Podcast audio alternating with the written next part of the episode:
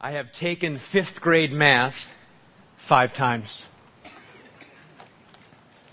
Once with uh, Dan Sanfilippo over at Master Elementary School, and then four other times with Haley, Luke, Maddie, and Grace.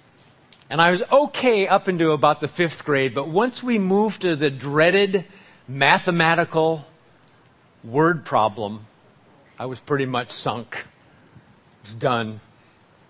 You know, those math problems that you've got to, you know, you can't use a calculator for, you actually have to think. I thought I'd give you one just to try it on for size. At a party, everyone shook hands with everybody else. There were 66 handshakes. How many people were at the party? I fail. Well, of course, the answer is 12. In general, with n plus 1 people, the number of handshakes is the sum of the first n consecutive numbers, 1 plus 2 plus 3 plus n. Since this sum is n times n plus 1 divided by 2, we need to solve the equation n times n plus 1 divided by 2 equals 66. This is the quadratic equation n squared plus n minus 132 equals 0. Got it? Done. 12 people. I have a theological word problem for you. How does God forgive? How does God forgive people? Ever wonder about that? How does God just let a sin go? The lie is let bygones be bygones. I mean, from the human perspective, for God to punish sin as a just, holy, righteous God, that would be pretty simple. No dilemma, He just punishes. But to forgive to make it more complex, humanly speaking, when sin against, people sin against us, will you please forgive me, they ask, and we just say, yes, I forgive you. Deal is done. But with God, there's a difference, a very important difference, a key difference. As Lloyd Jones would say, God is no indulgent father who just says, all right, my child, come back, all is well. My mother worked at Mutual of Omaha and dad worked at Northwestern Bell Telephone Company. And uh, when I was just the only child, I would get sent to grandma's house. Grandma and grandpa's on 65th Street, or grandma up the hill on 64th Street. And so grandma up the hill, Nona, she raised me Monday, Wednesday, and Friday. And when I would disobey, uh, she would say, see that uh, yardstick over there that you get at the hardware store? You know, those, uh, it says Ace Hardware or something. That yardstick uh, is going to be used for your backside if you don't obey. But she just kept saying it over and over and over, and she never used it. So one day, I walked over to the yardstick, I broke it over my knee, and handed it to Grandma. And she still didn't spank me. I mean, God's holy, and does He just say when it comes to for, for, forgiveness, like creation, let there be light, let there be forgiveness, and it just happens? But God's holy and God's just, and He's righteous and he has unchangeable standards. And sin has to be dealt with through the person and work of Jesus Christ and only through him so that his justice, God's justice is upheld, his holiness is recognized, and God doesn't just condone sin. Take your Bibles, please, and turn to Romans chapter 3 as we answer the theological word problem, how does God forgive sin?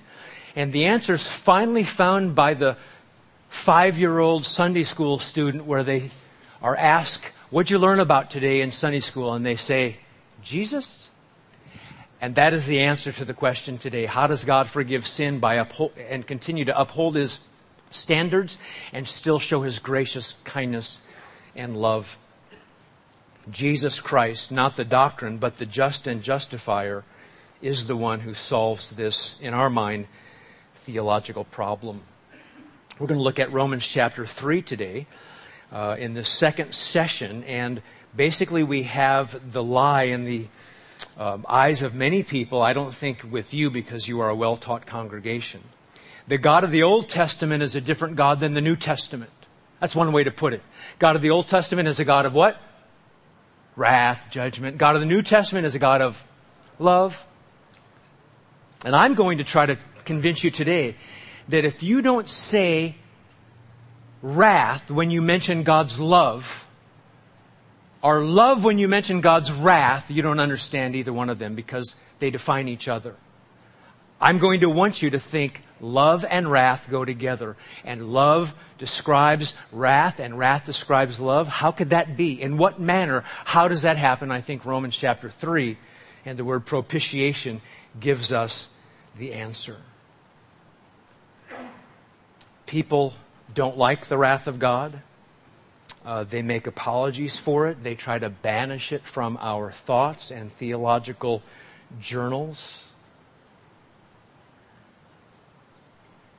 And my working premise for part two today is to quote Martin Luther If I could believe that God was not angry with me, I would stand on my head for joy.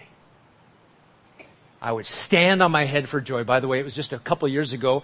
I think I was at the Abendroth house and I stood on my head playing around with Josiah and Owen or something and my neck was hurt for like weeks for that. Don't, but figuratively speaking, to talk about Luther.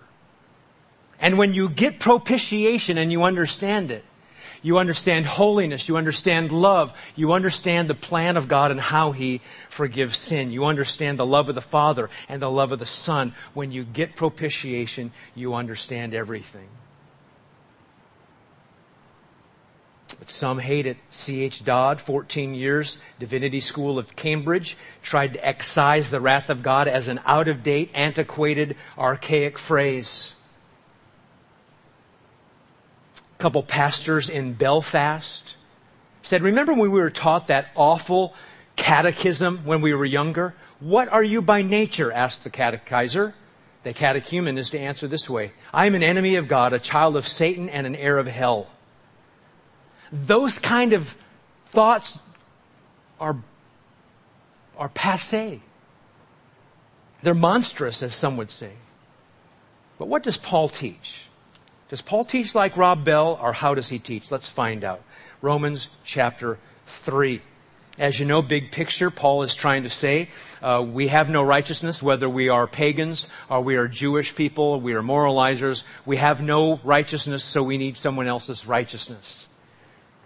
And he, he's kind of landing the plane of unrighteousness that everyone has towards the end of Romans 3. Let's pick it up in 18. You're very familiar with the quotes found in verses 10 through 18, but I'll just pick it up very end of verse 18. Probably in your Bibles, you'll see all capital letters or an indent showing quotes from the Old Testament. And that final one there listed in verse 18, there's no fear of God before their eyes. Paul is trying to say no one keeps all of God's law. And here these sinful men, they can't be justified on the ground of their own works. Verse 19, now we know that whatever the law says, it speaks to those who are under the law, so that every mouth may be stopped and the whole world may be held accountable to God.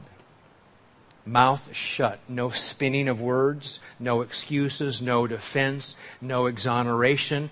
Uh, God, if you uh, are true and what Romans 1, 2, and 3a says is true about me, I have no defense. I have no hope of salvation. I stand guilty. I'm not going to talk back anymore. Guilty as charged. The silence of confession, to use Haldane's words.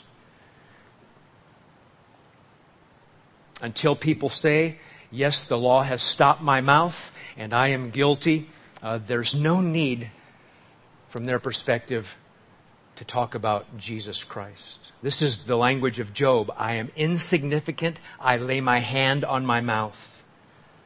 Verse 20, for by the works of the law, no human being will be justified in his sight, since through the law comes knowledge of sin.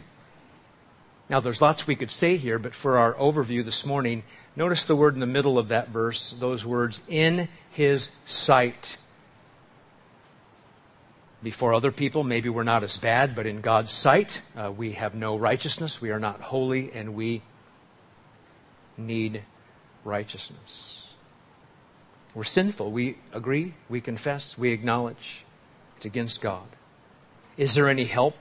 And now we move to verses 21 through 31.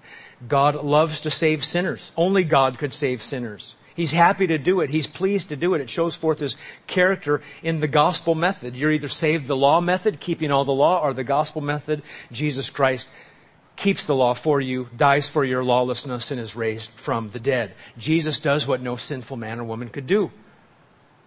And now we have the light of the gospel with all the dark painted. Is anybody here a painter, by the way? Not a very good painter some painters, when you want to create this foreboding scene and a, stormy scene, the dark colors. That's kind of what's been going on in chapter 3. Everybody's guilty. All the world's guilty. And now we have light, God to the rescue, a new stage, a new chapter, as it were. But now, has nothing to do with, with time. This is logic. But now, the righteousness of God has been manifested apart from the law. The light of the gospel, although the law and the prophets bear witness to it. God's wrath can be satisfied. God's justice can be meted out. God's love can be displayed. For those people who have never kept perfectly the law of God and have ever sinned one time, to think, if God, you mark iniquities, who can stand, right? Psalm 130. And God does mark iniquity, so who could stand? Luther said this is the chief point of this epistle and of the whole Bible. The center and heart of Romans, Cranfield said. Morris, Leon Morris, the most important single paragraph ever written. It makes me want to pay attention to what it is. Pat, when was the last time you preached through Romans? Long time. Okay, so see, this is good to talk about. How is God's righteousness demonstrated?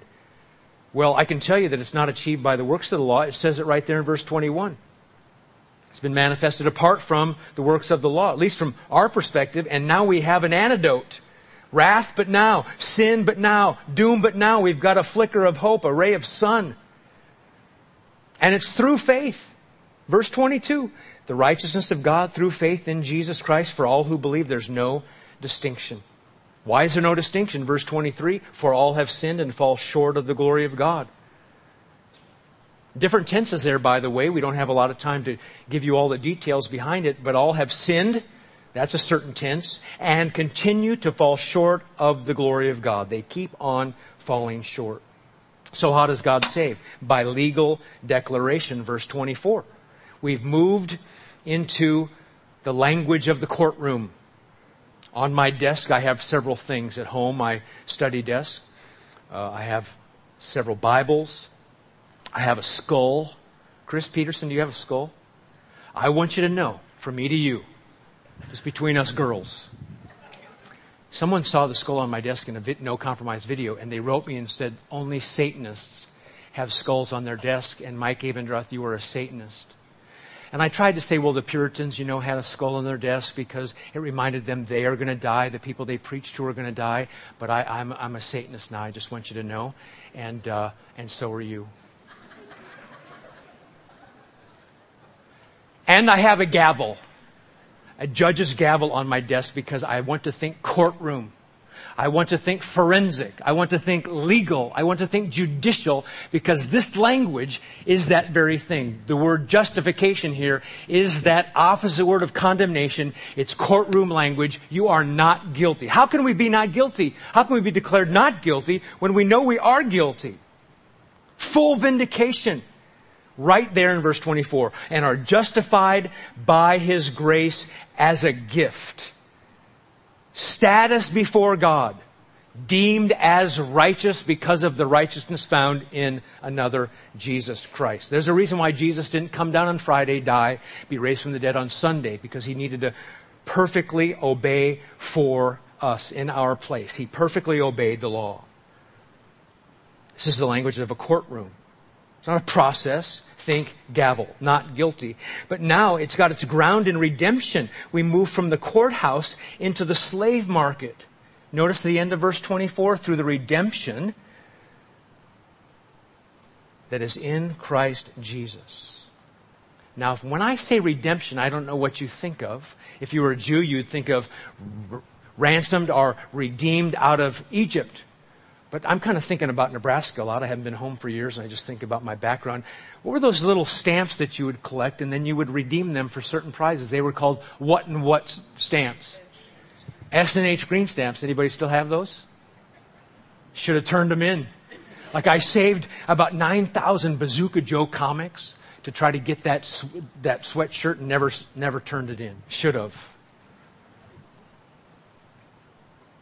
Slaves to sin, emancipated out, bought with a price. That price is the death of Christ Jesus. All kind of just in review, setting the stage. By the way, Pat, and when he preaches, and Chris and Mike and all the other elders, they preach to you for lots of reasons with certain goals. And here's one of the goals. It's not the highest goal, but it is a goal. We want you to study the Bible the way we preach it. Oh, he goes verse by verse. He looks at context. He looks at what was chapter one before that. He sees the broad swath of redemptive history. That's how I should study the Bible. That's how I should teach my, my wife. That's how I should teach my kids. That's how I should teach Sunday school. We are modeling for you biblical exposition that you do at home. We get paid to be good. And you're good for nothing. So there's a way this works out. Stole that from MacArthur. And, and, this judicial language moves into the courthouse and you just see the different facets of, of our salvation found in Christ Jesus. And you just think, this is the way God does things. And the riches and, and the glorious wisdom that He has. And we move to this public demonstration. And here's where we're going to focus today in this particular verse. Chapter 3, verse 25 we go from judicial language to, uh, to slavery language to now ritual language. The public demonstration of God's wrath assuaged, known as propitiation. Chapter 3, verse 25, whom God put forward as a propitiation by his blood to be received by faith. This was to show God's righteousness. We'll stop there for now. Let me first say this. This was a public demonstration. No behind the scenes, no secret handshakes, no just a few people, no inner circle stuff. Placed before the eyes of all, Bengel would translate it. And what was it? Put forward as a propitiation by his blood. You could translate propitiation if you wanted one word. Maybe you could say appeasement. You could say placation, you could say satisfaction. Now stop here for a second. If God has to be appeased or satisfied, that means to say that he has had wrath. Propitiation presupposes God's wrath. I mean, just think about it for a second. Every sin that's ever been committed must be paid for, either by the person in hell forever or upon the person of Christ Jesus at Calvary, every single sin. Now, back in the old days, propitiation was used in a pagan concept. Gods are mad. How can we make the God happy? give them some St. John's wort or some Zoloft? Uh, no, let's give them fruit. Whenever I think of giving a, a God fruit who might be angry, I just think of this. Anybody know what I'm talking about? I almost fell off the stage. Sorry, platform. Anyone think of that? What's that? What's that? Come on! Assuaging cat deities at the Chinese restaurant? Gotta give them a little fruit up there. Huh? You knew it? What you talking about? Oh, let's give them a virgin, right? This, this angry God, and we need to appease that God because if we don't give the God some grain, then maybe our crops won't grow. And that was kind of the pagan idea. And here's the main thing that you cannot miss. The gods are mad. We bring the offerings. We bring the rice. We bring the girl. We bring something. But if we are sinful and if we can't save ourselves, if autosoterism is wrong and nothing we bring is right and our motives wouldn't be right, we need someone else to assuage God's wrath for us who has right motives, who is holy and will do it the right way. And so when you read propitiation, it's always God is propitiating. God is the one who's the actor here. It's the work of God himself. God propitiates his wrath by his own action by setting forth his son. We can't do it. We can't placate God's wrath. Now, let's think about it this way.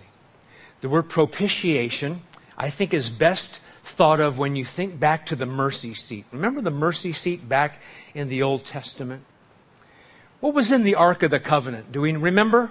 Don't think Indiana Jones. Think Bible, please. And how was it designed? What were the different things called?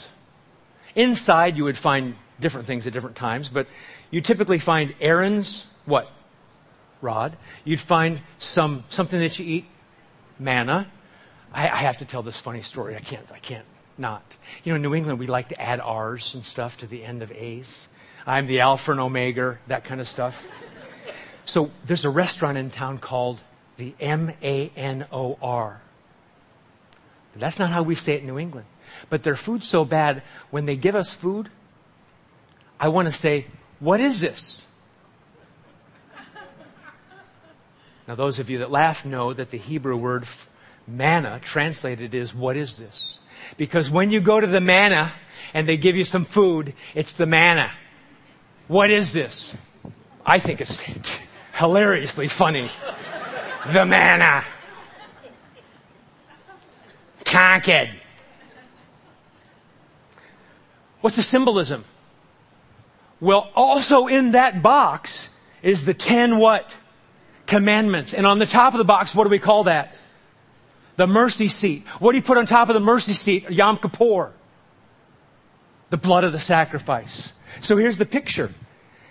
Is when God is looking down, as it were, and He sees all those broken laws that you all broke, that the Israelites broke, that we all have broken he doesn't end up seeing those broken laws because his wrath has been assuaged because when he looks down, he sees not the broken laws, he sees the blood of the innocent sacrifice. More articulately, articulately, Boice said, Now as God looks down from between the outstretched wings of the cherubim, he does not see the law of Moses that we have broken, but instead sees the blood of the innocent victim. Punishment has been meted out. Propitiation has been made. Without the shedding of blood, there's no remission. Turn to 1 John chapter 4, please, verse 10. Here's the tie in from earlier, and then we're going to look at some attacks on propitiation and substitutionary atonement. 1 John 4:10. How do you describe the love of God? If someone were to say to you, could you please describe the love of God? Or could you write a poem about it? Could you please explain it theologically? Would you ever include propitiation? All right, let's put it in a preaching style. How could you not include propitiation? we, we, we have the beloved John. Wasn't he known as the, the apostle of love? Doesn't anybody just know the, the love of God better than, than John? And so when you read about love, here's what I want you to think. If I ride Pat's bicycle, that's a nice bike, by the way, deluxe. If I ride Pat's bicycle to your house at night and, and I yell and I say love, I want the antiphonal response to be propitiation. And when I ride over to your house the next night and say propitiation, your antiphonal knee jerk reaction to the word propitiation is love. Okay? You say, I, don't, I, don't, I have no idea where you're going. That's the art of the sermon. Because now we know. 1 John 4 7. Beloved, let us love one another for love is from God, and everyone who loves is born of God and knows God. The one who does not love does not know God, for God is love. By this the love of God was manifested in us, that God has sent his only begotten Son into the world so that we might live through him. In this is love. All right, well, I'm ready. I'm ready, John. Tell me what love is. Describe love.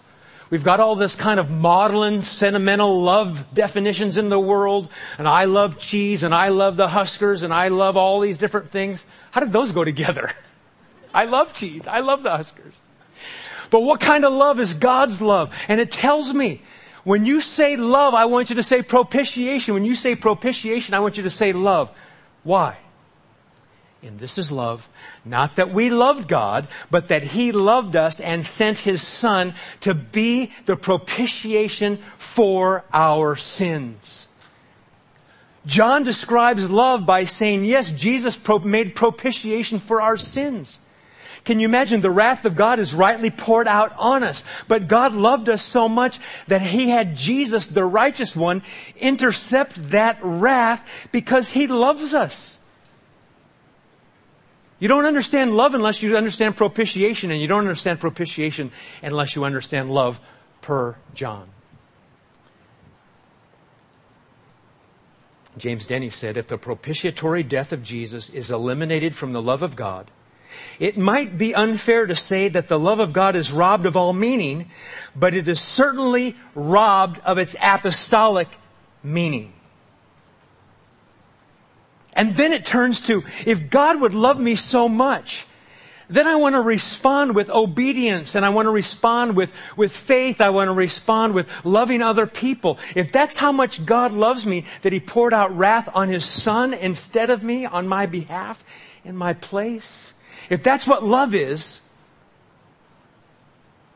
how could I rebel against such love? But there is some rebellion against love, and let me give you several reasons why people attack propitiation. And what they don't know is they're really attacking the love of God. Number one, in our culture, justice is outdated. In our modern culture, retributive justice is outdated. Why is propitiation and love attacked? Because we don't even have jails and prisons anymore. We like to call them, what do we call them instead very often? Correctional facilities. Rehab is in, justice is out. Criminals don't need punishment, they need correction, so they say. I mean, really, an infinite amount of punishment for finite sins, and you can just hear how people argue. Can you say this? Jesus Christ suffered the death penalty for me in a culture where death penalty is like kicked out. But in fact, that's exactly what Jesus did.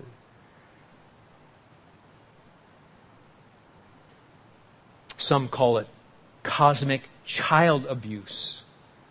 His name's Stephen Chalky. Brian McLaren, if God wants to forgive us, why doesn't he just do it? Does punishing an innocent person make things better? That sounds more like injustice in the cosmic equation it's being attacked. I'll tell you another reason why it's being attacked is propitiation to some is uncouth.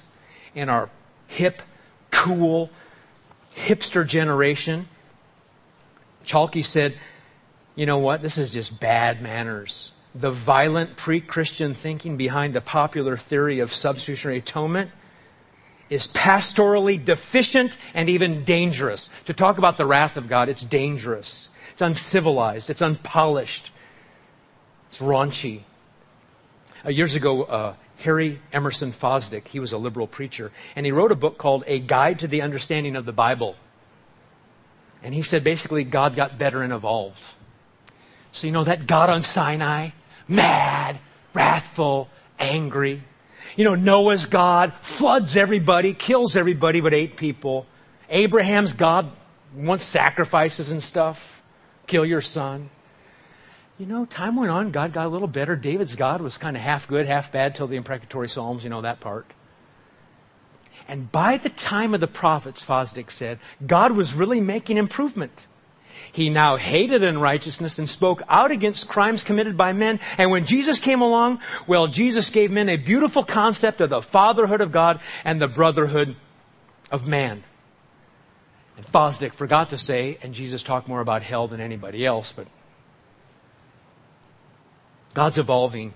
Used to be bloodthirsty, now he's not. They can't stand it when we sing songs like Nothing But the Blood of Jesus. Are you washed in the blood of Jesus? Thirdly, why is propitiation attacked? Retributive justice is out, number one. It's uncouth, number two. Number three, I had to make up a word. Figured I could. Osteenization. Osteenization. You've got Norman Vincent Peale in the 50s, followed by Robert Schuller, followed by Rick Warren, followed by Osteen. And uh, let's forget the judge motif, the courtroom motif, the slavery motif. I mean, who wants to do that? And now it's a sappy sentimentalism. Just like the revivalist said in the 19th century, God never did throw a javelin into the heart of his son. We already know about God and, and his requirements. We know about sin. Let's talk about how you can live your life now. Number four, why is substitutionary atonement attack? Here's another one word answer Lewis. Lewis. I do not mean Samuel Lewis Johnson Jr. He wouldn't do that. But I do mean C.S. Lewis. Let me do it kind of no-co. Anybody here listen to No Compromise Radio? Some do. Okay. I'll pay you money afterwards.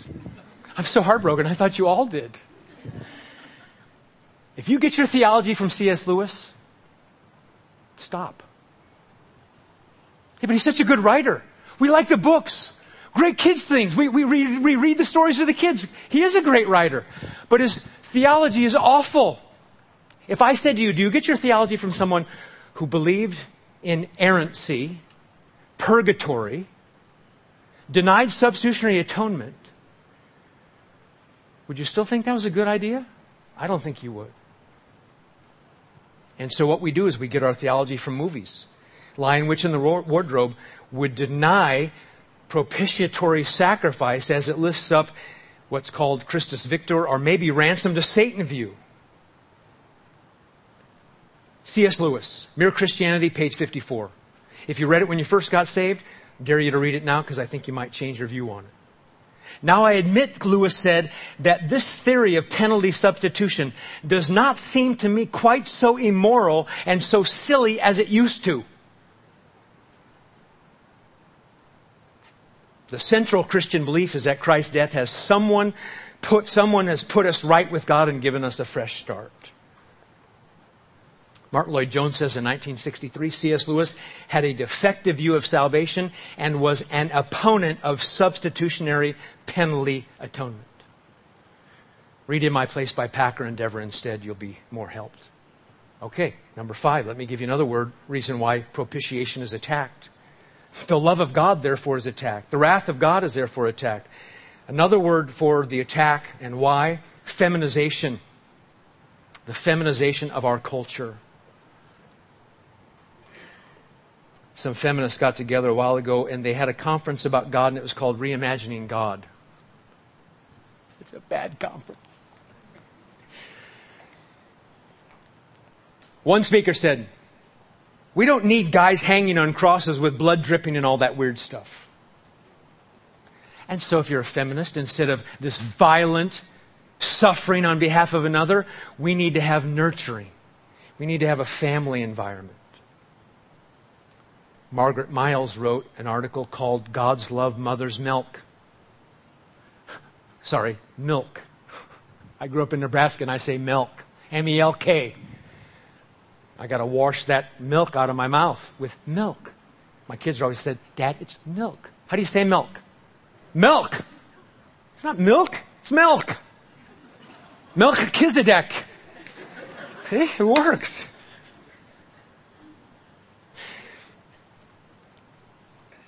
Although theologians, she said, may have claimed crucifixion scenes exhibited the extremity of God's love for humans, it was the scenes of a child sucking at the breast that spoke to people on the basis of their earliest experience.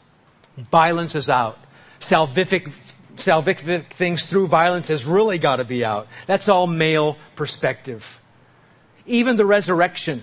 Rosemary Radford Ruether said on the podium at this seminary that the resurrection of Jesus, quote, was a myth created by males to assuage their own fear of death. And if you don't think feminization has hit evangelicalism, it has. All right, we've got time for time for one more. Right. Finally, number six, right. Why has substitutionary atonement been attacked regarding propitiation? The answer is right. W R H I, wait, how do I spell it? W R I G H T. N T, right. I don't know what it is. Maybe it's youth, but there's a fascination with this man for all kinds of reasons. And he would have you deny basically what I'm trying to teach you in the second session. N.T. Wright, quote, this is what happens when people present oversimple stories with an angry God and a loving Jesus, with a God who demands blood and doesn't much mind whose it is as long as it's innocent. You'd have thought people would notice that this flies in the face of John's and Paul's deep rooted theology of the love of the triune God. Not God was so angry with the world that he gave us his son, but God so loved the world, He gave us His Son. That's why when I sing that interesting recent song, In Christ alone my hope is found, when we come to the line, and on the cross as Jesus died, the wrath of God was satisfied. I believe it's more deeply true to sing, The love of God was satisfied. I commend that alteration to the song, which is in other respects basically solid.